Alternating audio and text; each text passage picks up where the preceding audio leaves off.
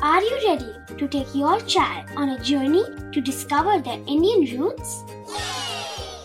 Introducing Chimes, the ultimate audio platform for young minds aged 3 to 15.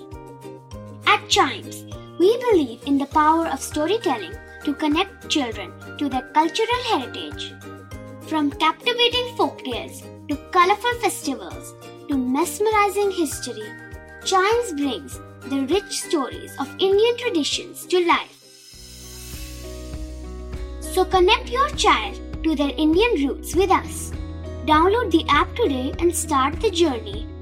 Search Chimes Kids Audio Stories and Podcasts app on Apple or Google Play Store. Chimes, audio that inspires.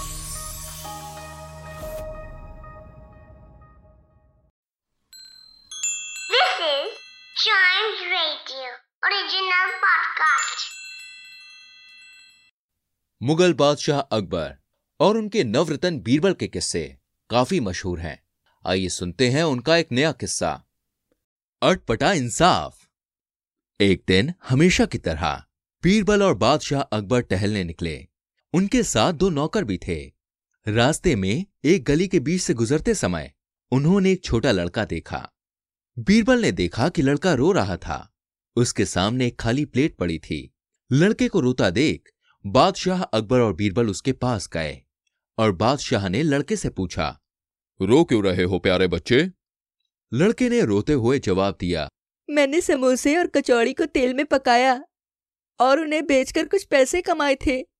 बादशाह ने आश्चर्य से फिर पूछा फिर रोने का क्या कारण है? पर किसी ने पूरे दिन की कमाई चुरा ली। मेरे माता पिता मुझे मारेंगे, इसलिए मैं रो रहा हूँ। मैं क्या करूँ? पास खड़े बीरबल ने देखा कि लड़के की दोनों आँखें आंसुओं से भरी पड़ी थीं। बीरबल ने फिर लड़के से प्रश्न किया, कितने पैसे चोरी हुए हैं तुम्हारे? लड़के ने कहा, दो सौ सिक्के। मैं दो सिक्कों में एक समोसा बेचता हूँ। आज मैं सौ समोसे लेकर आया था, ताज़ा और गर्मा गर्म समोसे।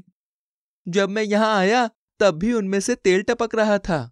बीरबल ने देखा कि सचमुच उसकी थाली तेल से भीगी पड़ी थी और उसमें अभी तक बहुत सारा तेल इकट्ठा हो रखा था। अच्छा तुमने अपने पैसे कहाँ रखे थे? और जब चोरी हुई तो तुम क्या कर रहे थे? बच्चा बोला हुजूर मैंने इस पत्थर पर पैसे रखे थे। फिर लड़के ने पास के पत्थर की ओर इशारा करते हुए उत्तर दिया और सब सामान बेचकर मैं कुछ आराम करने के लिए लेट गया था। और पता नहीं मेरी कब आग लग गई। जब मैं झपकी लेकर उठा तो मेरे सारे पैसे गायब थे। अब मैं क्या करूँ? ऐसा कह के बच्चा सिसकने लगा। बीरबल ने कुछ देर सोचा और फिर बादशाह अकबर से कुछ चुपके से बोलकर उन्हें वापस दरबार में भेज दिया। उसके बाद बीरबल ने लड़के से कहा, मुझे लगता है कि इस पत्थर ने ही तुम्हारा सारा पैसा चोरी किया है। इसे इसकी सजा मिलनी ही चाहिए। साथ खड़े सिपाहियों को इशारा करते हुए बीरबल बोले, इस पत्थर को उठाओ और तुरंत अदालत ले चलो। मैं इसके खिलाफ एक शिकायत जारी कर रहा हूँ सारे मामले के कारण वहाँ एक बड़ी सी भीड़ जमा हो चुकी थी। लोग बीरबल के व्यवहार पर हंसने लगे और सबको लगा कि शायद बीरबल पागल हो गए हैं। बीरबल ने भीड़ को पूरी तरह से नजरअंदाज करते हुए तुरंत अदालत की तरफ़ चलना शुरू कर दिया। दोनों पहरेदारों ने पत्थर को बादशाह अकबर की अदालत में पेश किया।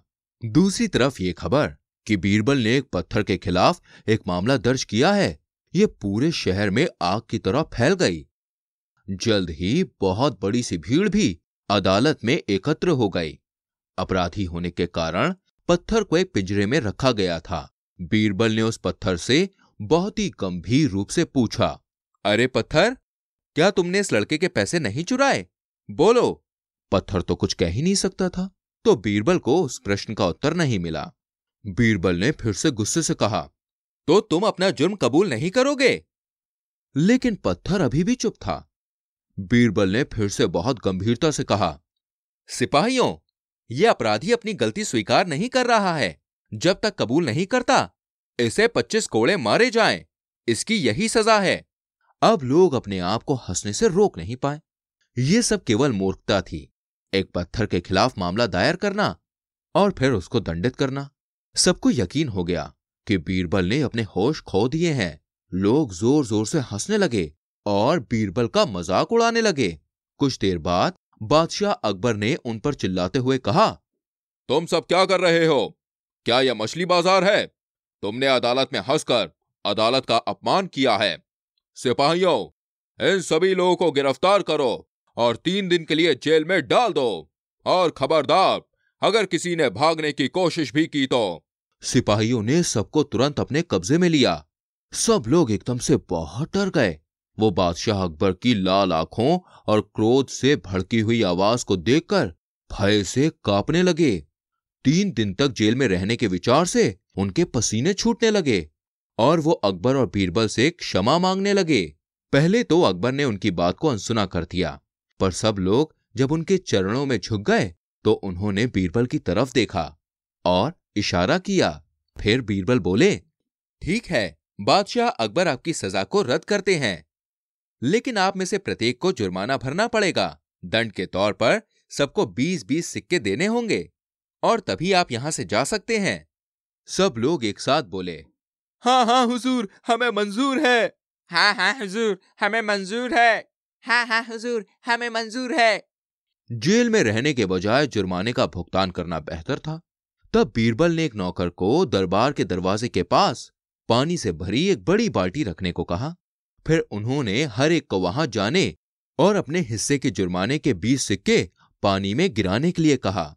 धीरे धीरे लोगों ने ऐसा करना चालू किया और अपना भुगतान भर के वो वहाँ से जाने लगे।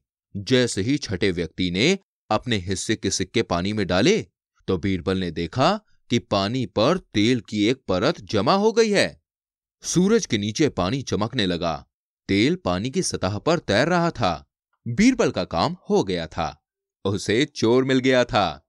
समोसे बेचने वाले लड़के के हाथों में तेल भरा हुआ था। और जब उसने लोगों के सिक्के लिए होंगे, तेल सिक्कों पर भी लग गया होगा। इस बात को ध्यान में रखते हुए बीरबल ने बादशाह अकबर के साथ मिलकर ये सारी योजना बनाई थी। जब उस आदमी की तलाशी ली गई तो उसके पास बाकी के 180 सिक्के भी मिले, जो तेल में सने हुए थे।